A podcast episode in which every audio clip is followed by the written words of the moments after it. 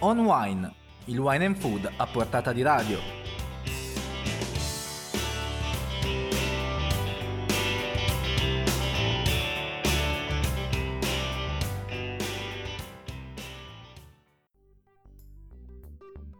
Serata a tutti gli ascoltatori, torna come ogni venerdì On Wine, rubrica di notizie e curiosità sul mondo del vino e del cibo in onda qui su Wine News TV. Oggi è il 22 novembre e cominceremo parlando di classifiche, quelle dei magazine americani Wine Enthusiast e Wine Spectator che registra un record di vini del bel paese e quelle italiane incrociate nell'analisi di Wine News per vedere quali etichette hanno ricevuto più nomination. Poi spazio a Simei, la più importante fiera del comparto legato alla tecnologia di vigne di cantina che si chiude oggi a Milano e a un bilancio della vendemmia che si è ormai conclusa e che in generale ha regalato meno quantità del 2018 ma uve di qualità eccellente. In chiusura la nostra agenda con gli eventi selezionati per voi da Wine News e allora non resta che alzare il volume, rilassarsi e si parte!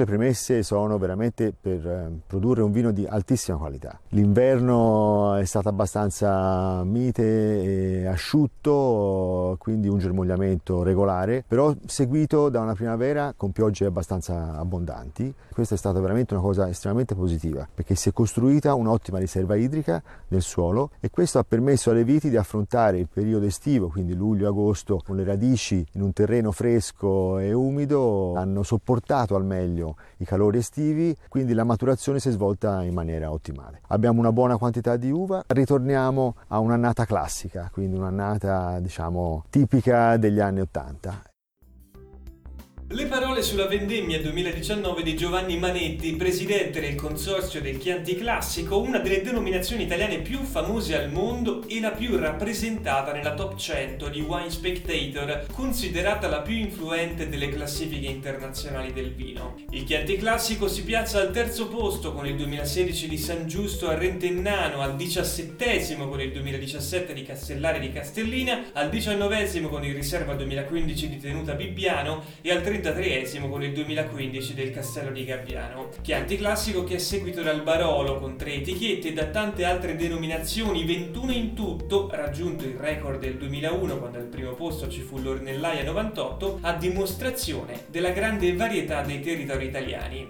C'è un vino del bel paese invece sul tetto del mondo, è il Vaddo Biadene Prosecco Superiore Nino Franco, rustico brutto, al primo posto assoluto della classifica dei migliori vini del pianeta, secondo Wine Enthusiast, alla cui Italian Editor è Karen O'Keefe, un primato che arriva nell'anno del centenario di una delle cantine più storiche del territorio in quello in cui le colline abitate di Conegliano e Valdobbiadene sono state riconosciute patrimonio dell'umanità UNESCO. È un riconoscimento all'azienda e al territorio, ma soprattutto un messaggio che deve arrivare a chi guarda ancora con snobismo questo semplice ma straordinario vino italiano, commenta a caldo Well News Primo Franco, mentre O'Keefe spiega il perché del primo posto, offre un rapporto rapporto tra qualità-prezzo che è imbattibile. 17 in tutto i vini italiani in classifica con il bel paese secondo solo agli Stati Uniti con 30 e davanti alla Francia con 16.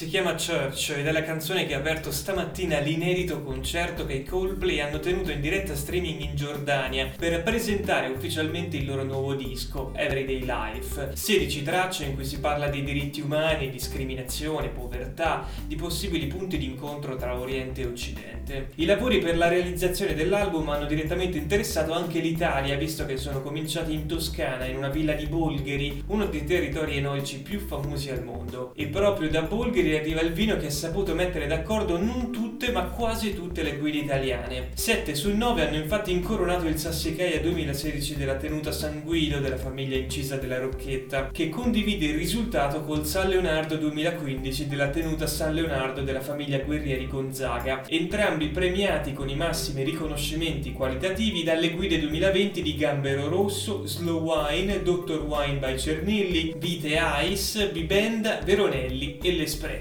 Il numero totale delle guide comprende anche quella edita dal Touring Club Vini Buoni d'Italia, esclusa dalla nostra analisi per la sua scelta dichiarata di attribuire la corona ai soli vini da vitigni autoctoni, come pure l'annuario dei migliori vini italiani di Luca Maroni per il suo particolare criterio di selezione. Per quanto riguarda le denominazioni, il Barolo si conferma in testa di gran lunga con 342 riconoscimenti davanti all'Alto Adige a 160, con la sua denominazione ombrello che comprende praticamente tutta la produzione della regione. Mentre al terzo posto a confermare il peso del Piemonte c'è il Barbaresco a quota 135 premi. Sulla soglia del podio il Brunello di Montalcino con 119, seguito dalla Francia Corta a quota 105, prima denominazione della spumantistica, e al sesto posto dall'Amarone con 100 etichette premiate. Appena sotto le tre cifre il Chianti Classico, seguito da Bolgheri, Coglio e Verdicchio dei Castelli di Iesi, che chiude la top 10. Mondo dell'enologia, delle macchine ha fatto dei progressi enormi e soprattutto l'Italia oggi riesce a essere leader assoluto in questo settore. Noi facciamo macchine imbottigliatrici in particolare, il 90% dei nostri concorrenti a livello mondiale sono tutti produttori italiani, quindi non solo l'Italia ha fatto un grosso passo di tecnologia, ma anche di dare fiducia ai clienti di tutto il mondo.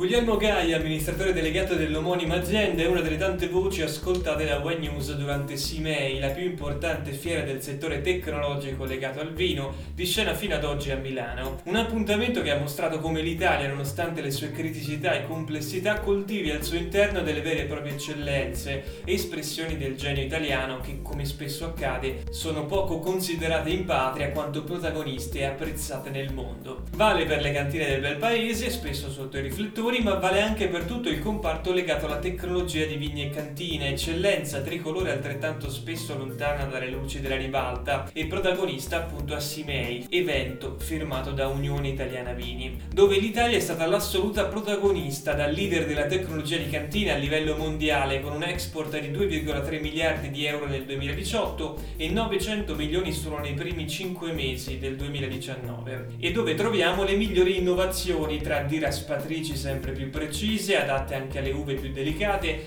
tappi sempre più rispettosi dell'ambiente e app che analizzano i big data e garantiscono l'autenticità del vino dalla cantina allo scaffale.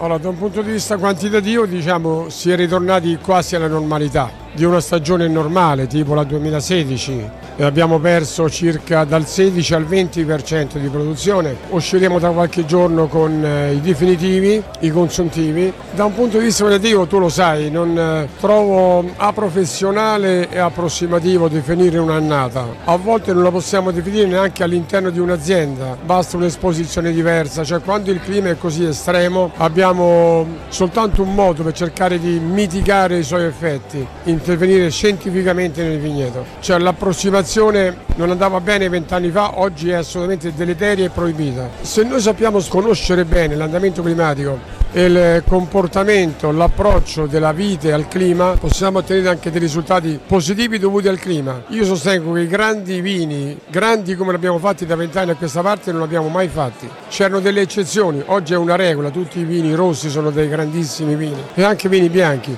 Logicamente bisogna sapere intervenire bene il vigneto e sperare che questo clima poi prima o poi si calmi, si rassereni, perché se continuiamo a un grado all'anno di aumento, allora ho paura che andremo a coltivare la vigna al Polo Nord.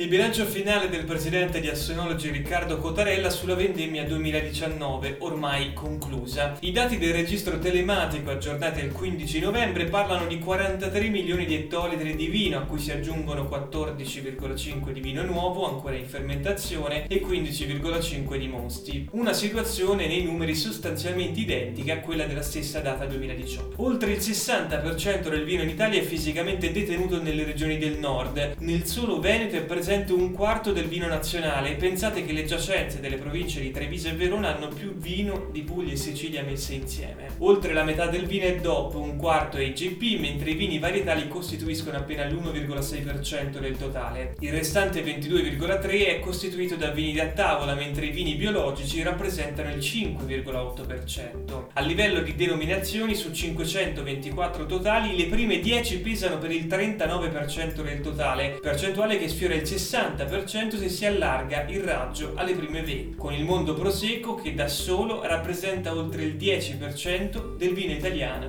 a denominazione.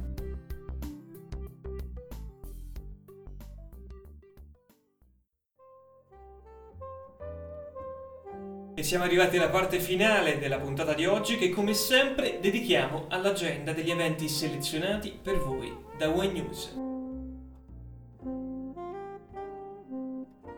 La sostenibilità sociale lungo tutta la filiera del vino, lo sguardo aperto sulle nuove tecnologie a servizio delle cantine, del trade dei consumatori, dalla ormai celeberrima blockchain all'intelligenza artificiale. L'attenzione sempre aperta su mercati strategici come USA, Canada e Giappone, ma anche emergenti come India, Macao e Singapore. E ancora focus sul mercato secondario dove i vini italiani stanno crescendo tantissimo. Si avvicina Wine to Wine 2019, business forum firmato Vinitali di scena a Verona il 25 e 26 novembre, articolato in 70 sessioni di lavoro che coinvolgeranno oltre 100 relatori italiani internazionali. Uno dei momenti più attesi, come sempre, sarà l'annuncio dei 100 produttori italiani protagonisti di Opera Wine, l'ormai consueto prologo firmato Wine Spectator a Vinitali 2020 che si terrà nella città scaligera il 18 aprile. A svelare le aziende sarà Bruce Anderson, senior editor del magazine USA e tra i tanti relatori di Wine to Wine, che annovera specialisti della comunicazione comunicazione, esperti, vignaioli e Master of Wine.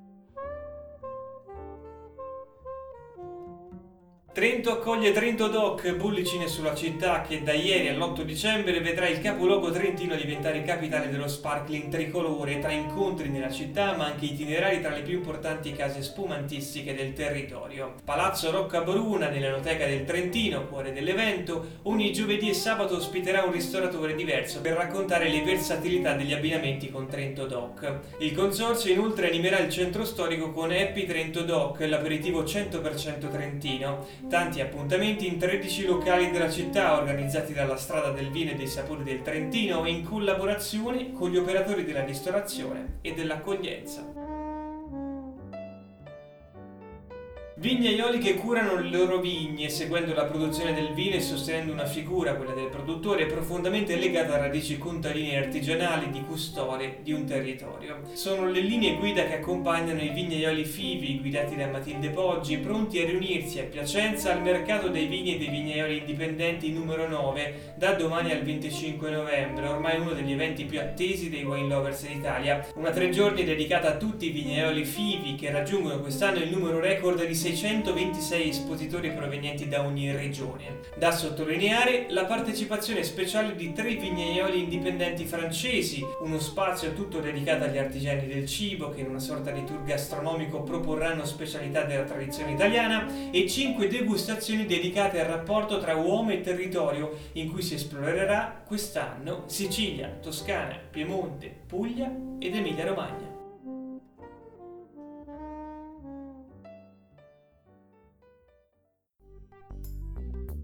E siamo arrivati alla fine della puntata di oggi di On Wine. Prima di chiudere ricordo come sempre di seguire il sito, newsletter e social di Wine News per sapere tutto quello che succede su Wine in Food in Italia e nel mondo. Noi ci vediamo il prossimo venerdì, un saluto a tutti e un buon fine settimana.